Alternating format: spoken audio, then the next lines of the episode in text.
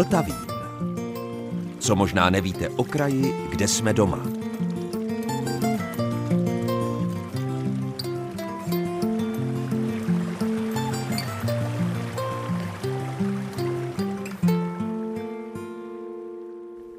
Posloucháte Český rozhlas České Budějovice, posloucháte Vltavín a dobrého dne i poslechu vám od mikrofonu přeje Zdeněk Zajíček.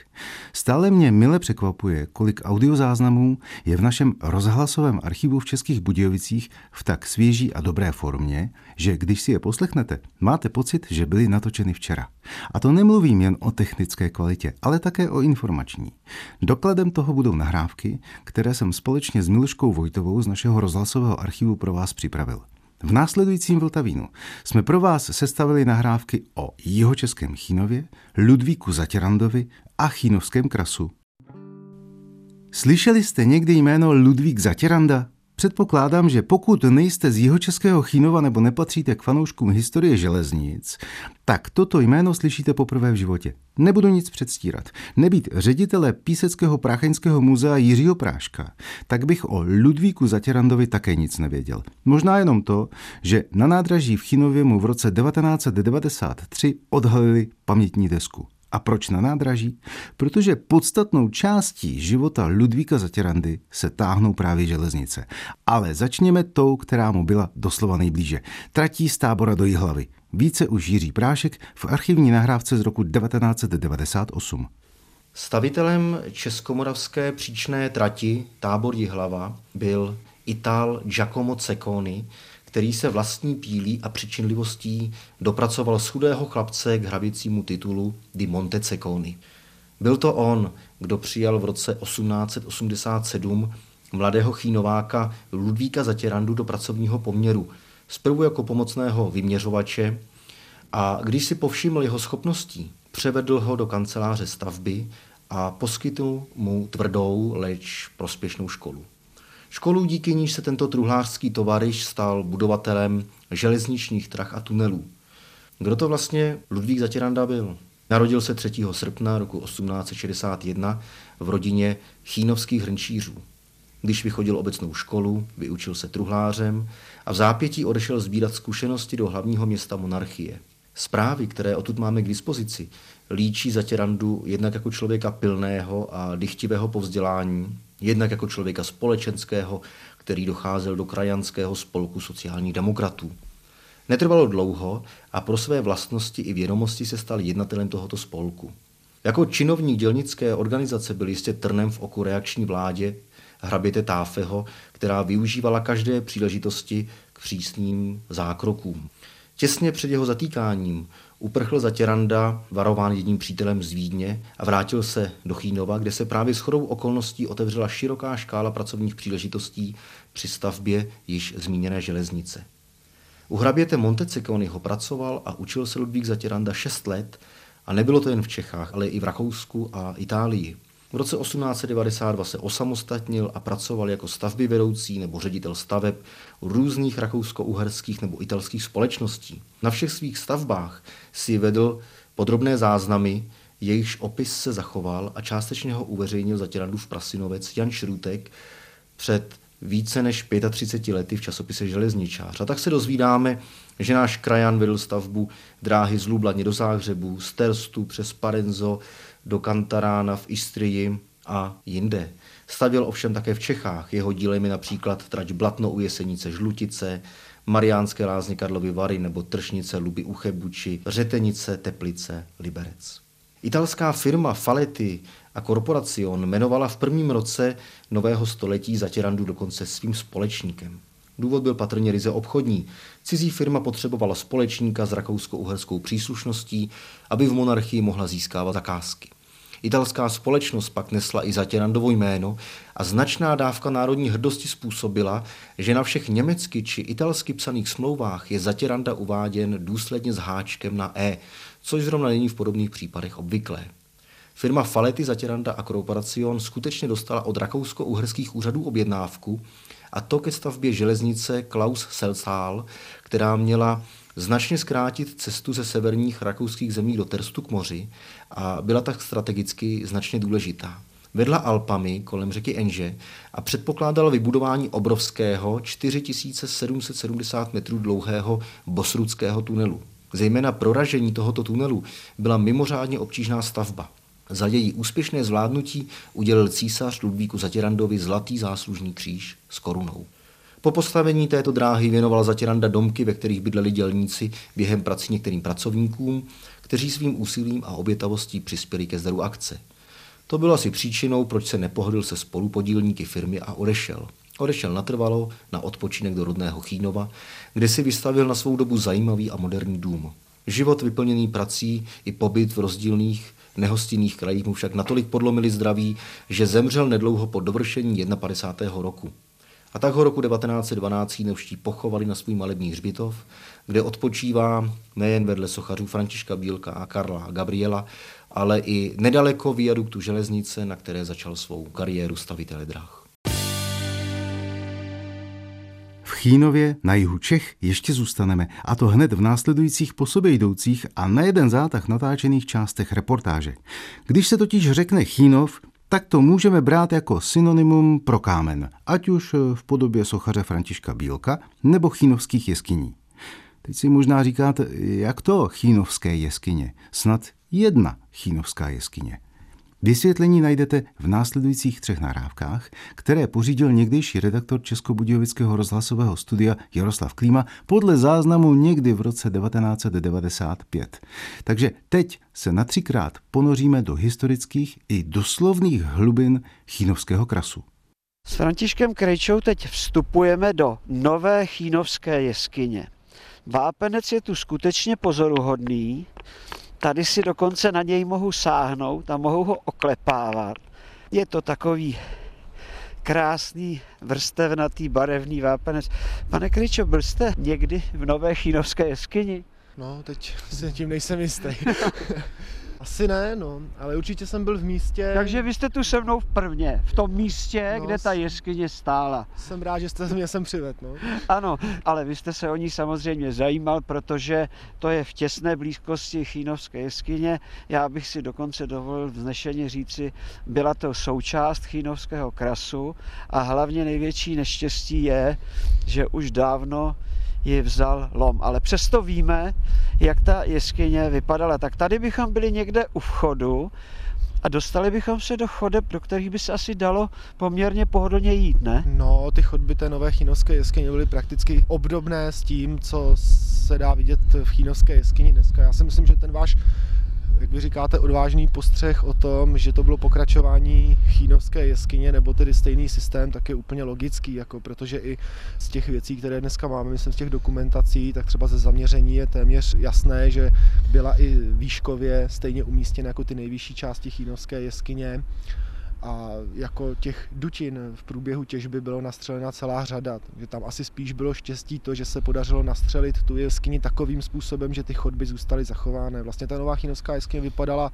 asi vlastně celkem to bylo nějakých 120 metrů chodeb, byly to takové dvě jakoby souběžné chodby, jedna 70 metrů, jedna 50 a byly ještě navíc mezi sebou propojené, takže proto ten název potom Nová Chínovská jeskyně, že vlastně, myslím si, že to skutečně bylo součástí systému, že i dál vlastně ty pokračování by se dneska dali nacházet, kdyby ta těžba pokračovala v té vápencové zóně, tak určitě další a další propojení by se zase nacházely. Ono vlastně ale štěstím pro Chínovskou jeskyni, že to propojení nebylo, bych řekl, průběžné, bylo také, že vlastně, když ji tady odtěžili, tak eh, vlastně neotevřeli Chínovskou jeskyni dalším zase zakusujícím se bagrům, protože hlad po vápenci kvalitním chínovském tady byl dlouhá desetiletí a hlavně byl větší než zájem o nějakou krasovou dutínku.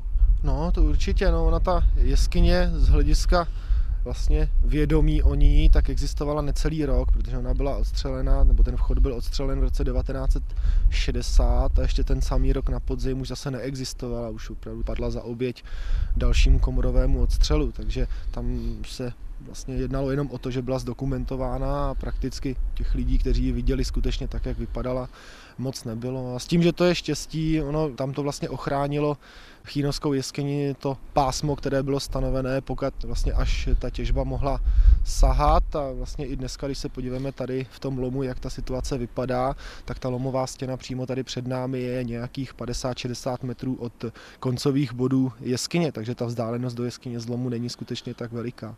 Kdyby se ovšem bývali zahloubili níže, kdyby ten vápenec našli dole, tak se mohli dostat do těch spodních pater Chínovské jeskyně, protože vlastně možná ani není známo, jak moc daleko na západ ta jeskyně pokračovala, nebo pokračuje. No, tam eh, ty předpoklady, vlastně už minule jsme se bavili o tom, že byly dělány ty barvící pokusy, které prokázaly to spojení mezi eh, jeskyní, nebo spojení tedy vody mezi jeskyní a tou rutickou vyvěračkou. A právě tady lom, ta Pacová hora, je přímo posazená vlastně nad tím vodním kolektorem. No a když se udělá takový jednoduchý propočet nadmorské výšky té rutické vyvěračky a spojí se to přímkou s tím odtokovým sifonem jeskyně nebo s tím posledním jezírkem v jeskyni, tak dostaneme rozdíl 5 až 8 metrů což je hloubka Výškově. pod dnem kamenolomu. Jo? Myslím tím ten vztah, že dno kamenolomu je přibližně o 5 až 8 metrů výš, než je průběh toho kolektoru. Jo? Takže oni už byli, dá se říct, docela dost blízko té vodě. Jo? Takže byl by to asi dost problém, protože pokud by se nějaký takový solidní odstřel podařil a oni by ten kolektor skutečně nastřelili, tak možná, že by tím vzali veškerou vodu i Chínovu. Takže tenkrát to byl docela takový dost eh, sporná záležitost. Já dokonce jsem četl některé prameny o tom, že v některých místech, právě tam, kde býval ještě asi před rokem drtič tady toho lomu, tak v tom místě, že se na ten kolektor skutečně už dostali a že tam bylo jezero, které dokonce bylo zavezeno až teprve, když byl stavěný ten drtič. Jo? Takže možná, že k tomu nastřelení tam skutečně došlo. Tyhle otázky dneska už těžko řešit. No. Pojďme ještě říci epitaf tohoto dnes už mrtvého lomu. Říkal jsem, že hlad po vápenci byl veliký. My víme, že nakonec se tady těžilo, i když už nešlo o vápenec. Kdy tak byla ta těžba nejzajímavější a jak vznikl tenhle maxilom? No, to se v měřítku ostatních lomů to není maxilom, ale na naše podmínky ten lom není zrovna nejmenší, ale tak takhle do Dvě, tři fotbalová hřiště by se sem vešla. No, nad sebe. no, ale jde spíš o to, že vlastně ten lom, ta jeho velikost, ta nevznikla ani tak tou těžbou toho vápence, ale spíš následnou těžbou toho kameniva, protože vlastně od roku 1969, kdy přestala fungovat poslední ta chínovská vápenka, tak ten lom už byl používaný právě pro potřeby vlastně jako lomového kamene, stavební kámen, štěrky pod silnice a tak podobně. A teprve tím došlo právě k tomu rozsahu, který dneska můžeme vidět, tedy došlo k té těžbě v takovéhle míře. No a ten lom je vlastně ukončený teprve nedávno, vlastně od roku 1998 se tady už netěží, v té době byl udělaný poslední slonový odstřel a ten právě se střelil tu stěnu, kterou můžeme vidět tady severně od nás. Pohovořte ještě o Chínovském vápnu, byl prý o něj veliký zájem. No, chínovské vápno, no tam ta historie toho vápenictví v Chínově není jenom tenhle ten lom, vlastně už dávno předtím, dá se říct, tak se právě na úpatí Pacovy hory těžil ten vápenec v mnoha selských lomech, vlastně do dneška třeba ten název Pacova hora není podle Pacova, jak si mnozí myslí, ale je to vlastně zkomolenina původního názvu hora Pecová, což bylo dáno tím, že po jejím úpatí byla celá řada právě těch malých pecí, v kterých si sedláci Poláci vlastně pálili to vápno a potom se používali na vápnění polí. Takže i tohle, ta historie je téměř 300 eh, let a skončila, jak jsem říkal, až teprve v roce 72. To chínovské vápno skutečně bylo velmi kvalitní, protože se používalo dokonce, což jsou takové ne zcela podložené zprávy, ale že se prý dokonce vozilo třeba do Vídně, do Prahy na speciálně na omítky. Byla prostě po něm poptávka. Ono tady je docela zajímavá i třeba historie té dopravy, ale to by byla úplně na samostatnou kapitolu. Představte si kostelní věž takového malého městečka, která je obrácena špicí dolů a my jsme teď vlastně u té špičky. Já dokonce na tu špičku můžu zaklepat. To se málem poškodil zařízení jeskyně. To, co tady šumí, není vítr, ale to je potůček. Takže to všechno je takové trošku zmatené a popletené, ale zase bych řekl, že v této špici kostelní věže jsou ještě netopíři. Náš průvodce František Krejča se šel na ně podívat. Pane Krejčo, kolik je tady těch netopírů? No. Tady kolem té špičky, co jsme byli. No, kolem špičky moc netopírů zase není, ale po celé jeskyni letos bylo 72 kusů. Z toho vlastně více jak polovina, tady byl ten náš nejvzácnější, což je netopír řasnatý. No a tahle jeskyně je taky, dalo by se říct, vyhlášena tím, že právě je vůbec největší přirozené zimoviště tohoto druhu v Evropě. Já bych měl teď ale všechno dát na pravou míru. Jsme na nejnižším přístupném místě Chínovské jeskyně, i když mě se tak trochu chce říct, že to je vlastně jako propast, protože my jsme šli pořád dolů, dolů a když se podíváme nahoru, tak pořád se nad námi otevírají takové komíny, otvory, takže kdybychom si počkali možná takových 200-300 tisíc let, tak by tady skutečně ta propast byla, že by to konkurovalo v Jižních Čechách Macoše. No, to je totiž otázka, na kterou se téměř nedá odpovědět, protože záleží na tom, co si představujeme vlastně pod pojmem propast. Tady u nás ten problém je v tom, že ty chodby jsou, nebo jdou tedy směrem dolů v úhlu 45 stupňů, což je skutečně přesně na hranici. Jo? Takže jestli 45 stupňů je ještě už pro... propast, anebo jestli ještě horizontální chodba, vlastně, po které se dá normálně chodit, ale jinak se dá říct, že ta jeskyně skutečně je propastovitá, je to skutečně systém, který na velice malém půdorysu jde do skutečně závratných hloubek, se dá říct, protože my se teď nacházíme 51 metrů pod povrchem země, ovšem hloubka jeskyně je mnohem větší, vlastně ještě pod námi, trochu tedy v přeneseném významu, se ještě do hloubky 45 metrů stále nachází systém jeskyně. Ovšem jsou to už trvale zatopené prostory, takže pro návštěvníky jako takové přístupné nejsou a nikdy nebudou. Bylo by to nepohodlné.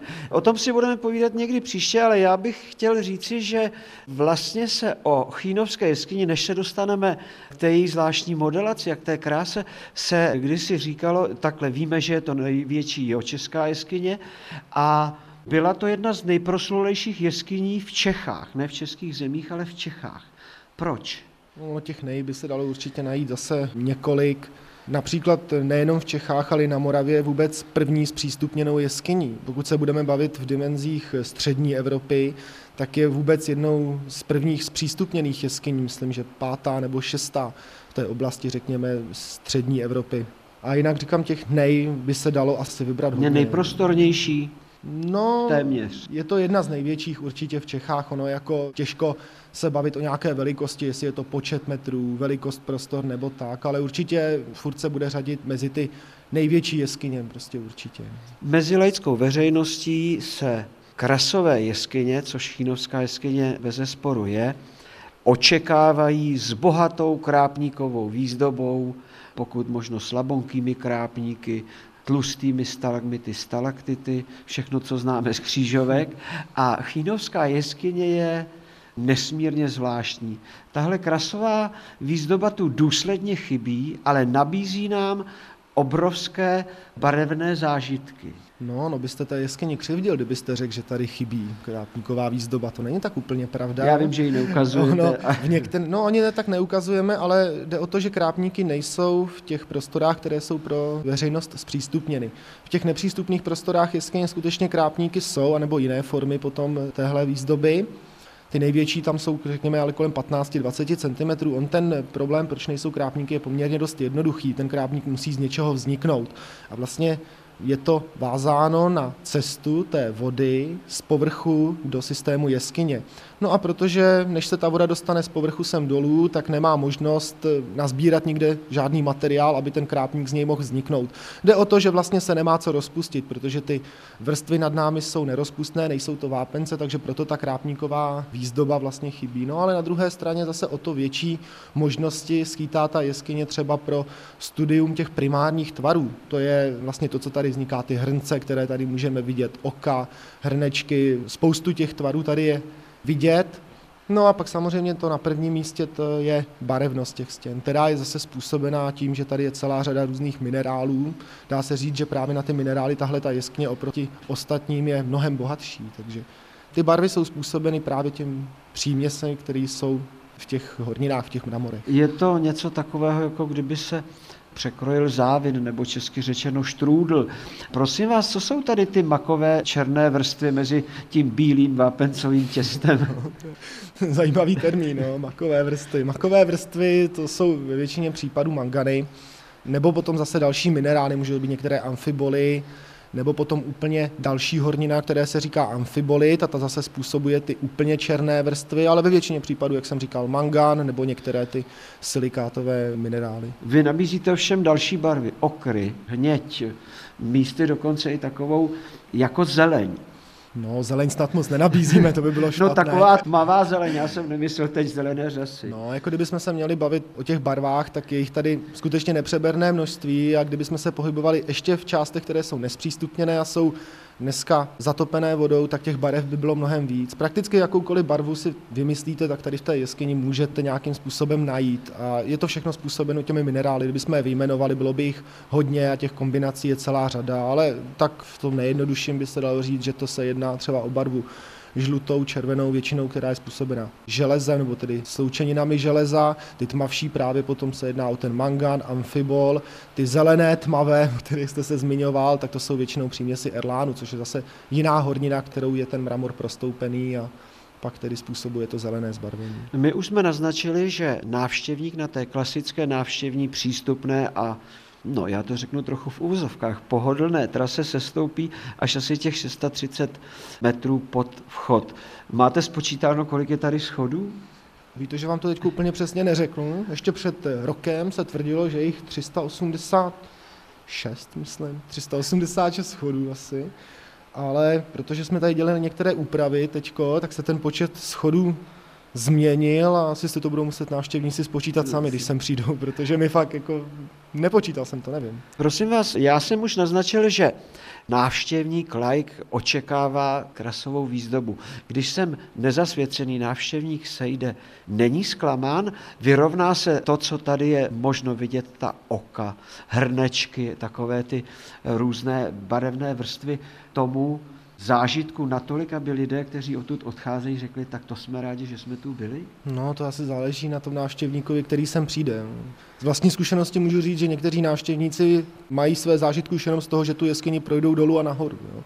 Protože ona je skutečně velmi fyzicky náročná, takže... Úzké chodbičky. No, úzká, jako, když to tak řeknu, tak je dlouhé řady udýchaných návštěvníků po 40 minutách u nás v jeskyni, to tady jako není nic výjimečného, takže jako už tohle to je pro lidi určitě zážitek a řeknu to řečí čísel. Jo. Jako za posledních asi 7-8 let se návštěvnost jeskyně neustále zvyšuje, takže ono, kdyby se nebylo na co dívat a ty návštěvníci by byli zklamáni, tak by těch 40 tisíc ročně sem asi těžko přišlo. Že?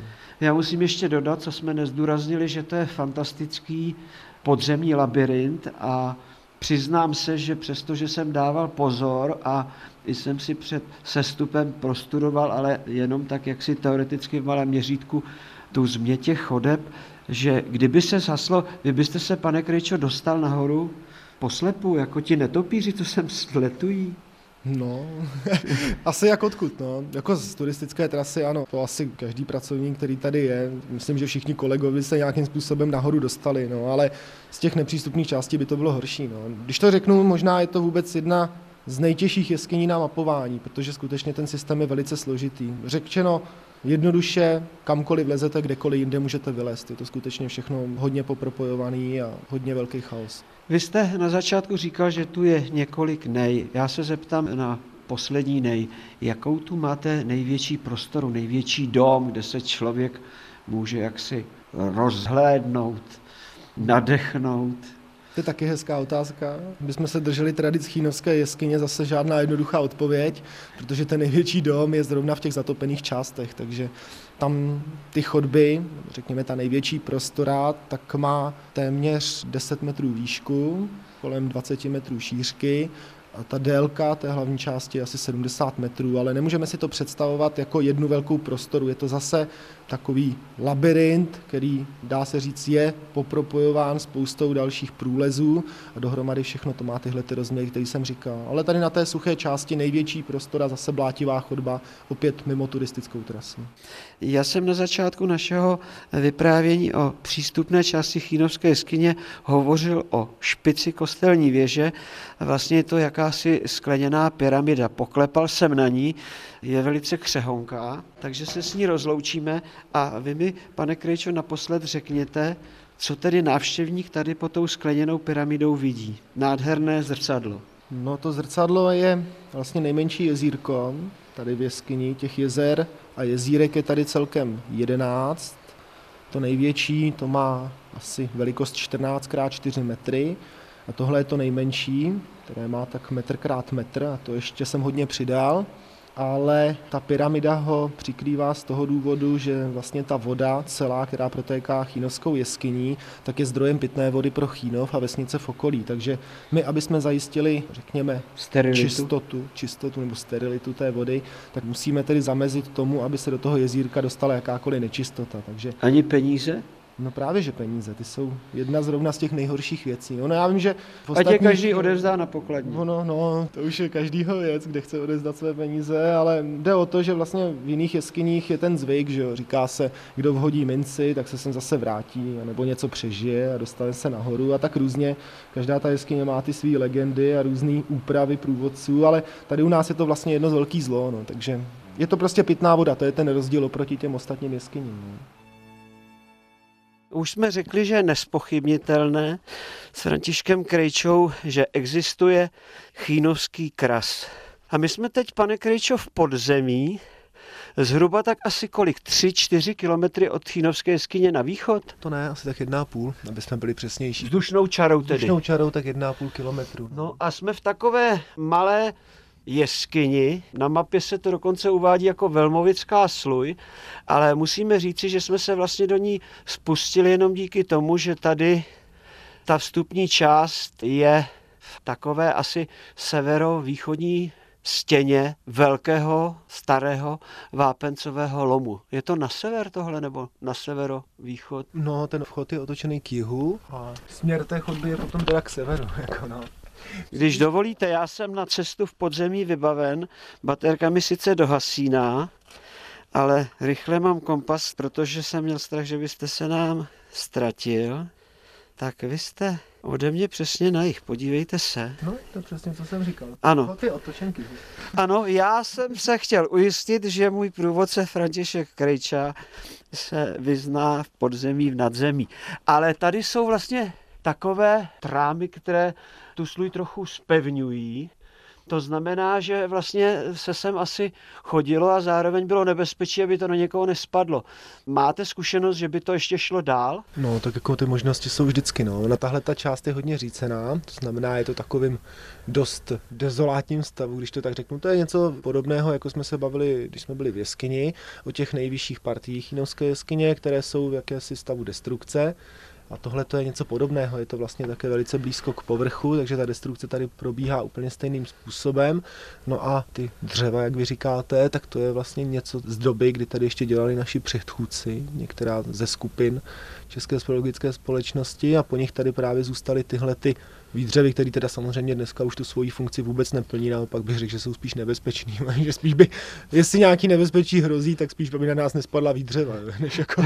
Pohodlnější samozřejmě je vidět krásy Chínovské jeskyně, ale tady u vchodu je jeden z takových hrnců, jichž je v Chínovské jeskyni nespočet, ale jestli se můžete se mnou protáhnout tadyhle nahoru, tady je úplně stejné vrstvení, jenže ta stěna je taková krásně zvrásněná, to je jak na sebe naskládané listy, vy tomu říkáte foliace, což je latinsky totéž, ale zajímavé je, že ty hnědé listy vystupují od těch bílých nebo světlých listů o kus dál. To v té chínovské jeskyni také je, ale není to tam tak patrné, jako je to tady v té velmovické sluji.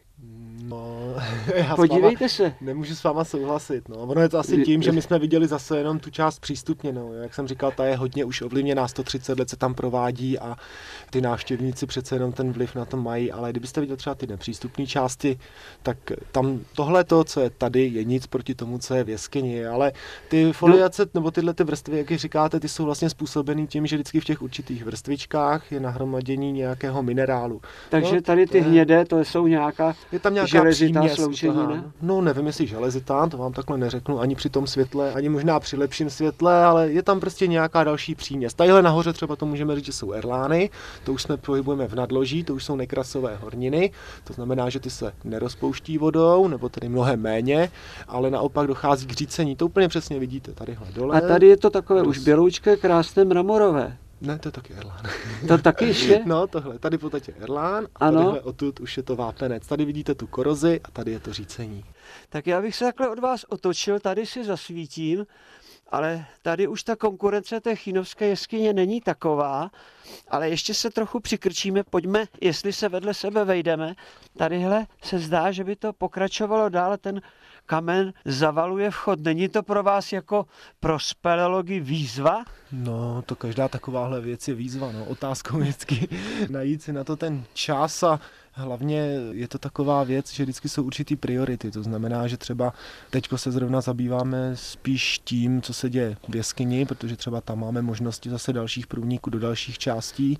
Takže já bych to řekl takový, až jednou skutečně nebudeme mít vůbec co dělat a budeme se nudit, tak jako potom to pro nás bude výzva, řekněme, primární. Pak se pustíme asi i do těchto těch dutin, no, ale teďko zatím spíš děláme hodně v té jeskyni, ale jako tím nechci říct, že by tadyhle z těch dutin, které jsou tady v těch, jak se jim říká, ty velmovické sluje, že by se tady nedalo nalézt nějaké pokračování. Ono je to dá se říct, věc, která je pravděpodobně i propojená s jeskyní, nechci říkat fyzicky, to znamená, že by dneska existovalo Vchod, vchod že bychom vlezli do jeskyně a vylezli ve Velmovicích, to asi v žádném případě, ale je možný, že ten systém spolu nějakým způsobem je prostě provázaný. Jo. Jsou třeba teorie o tom, že tyhle ty velmovické sluje byly původní vlastně vývěry toho toku, který dneska můžeme vidět v Chínovské jeskyni, že ten vývěr, který je dneska existující, ta rutická vyvěračka, tak je až jako mnohem mladší než tyhle, že tohle jsou vlastně staré vývěry Chínovské jeskyně.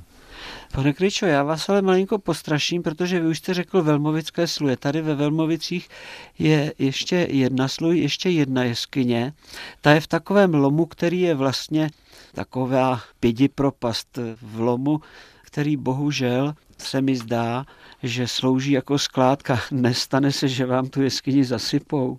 Jako se to stalo třeba v Radomyšlské jeskyni, nebo vám ji někdo odbourá, odtěží jako novou chínovskou jeskyni? To jsou takové těžké otázky. No. Tady jako, když se tak můžeme strašit navzájem, jste říkal, ano. že je tady ještě několik, nebo ne několik, že je tady další jeskyně, to oni tady dokonce jich existovalo mnohem víc, těchto těch dutin ve Velmovicích, to některé ty lomy už dali úplně za své, to znamená, že už vůbec neexistujou.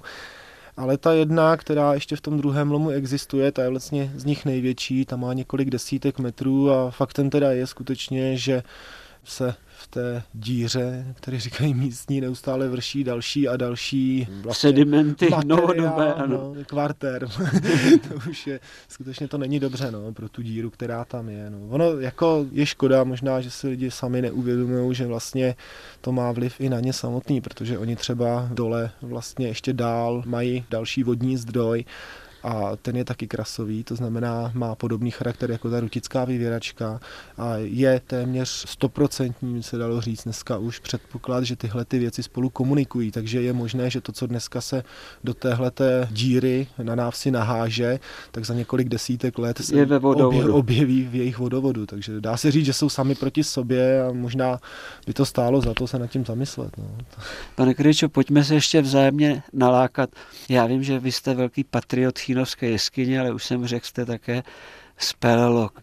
Co byste řekl tomu, kdyby se za 10, za 15 let začal používat termín jeskyně Chínovska a třeba tady v ostatních těch jeskyních se objevilo něco podobně krásného, jako je v Chínovské jeskyni.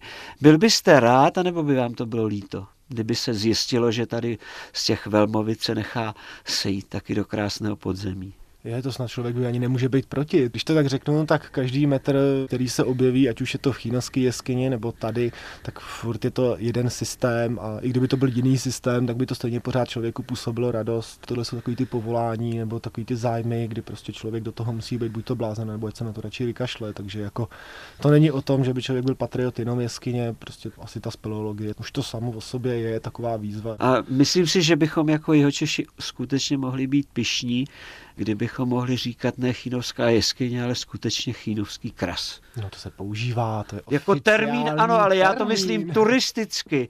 Turisticky. Byl jsem v chinovském krasu, byl jsem v obou velmovických jeskyních a v chinovské jeskyni. To by byla nádhera. Přistávací no. plochy pro helikoptéry, hamburgery tady dole v lomu. Jasně, jako v Americe už, no. tak to asi ne, no. Já jsem v tomhle tom také dost konzervativní. Ono, je to přece jenom o tom pořád, co se zpřístupní, tak se zničí, takže Řekněme, máme zpřístupněnou chínovskou jeskyni, ta je pro návštěvníky, tam můžou vidět to, co je, a tyhle ty věci, kdyby se podařilo otevřít, tak je nejlepší potom zakonzervovat. A, a jako, uchovávat poklady pro příští generace, i výzkumníků, hlavně, i návštěvníků. Asi studijní účely určitě, ty jsou samozřejmě a i pro to další. No. To znamená, řekněme, já mám takový vždycky hledisko, že my jako lidi jsme tady řekněme nějakých 50 let, jako jeden nějaký jedinec, kdy jako o tom přemýšlí. Pak jako lidstvo, to je tady několik, řekněme, tisíc nebo možná desetitisíce, možná i miliony, ale když to budeme brát jako do těch Sta tisíce, no. řekněme, ať k sobě nepočítáme ty, Hlupice. ty tekantropy. no a když si potom vemete, jak dlouho trvá život jeskyně, tak jako je tady otázka, jestli jsme tady my kvůli ní, a, nebo ona kvůli nám. Že jo? Jako, na to ať si každý odpoví sám. A to už je z dnešního Vltavínu všechno. Od mikrofonu se loučí Zdeněk Zajíček, od mixážního pultu Marek Svoboda a vězte, že za týden jsme tady zase. Ve stejném čase. thank you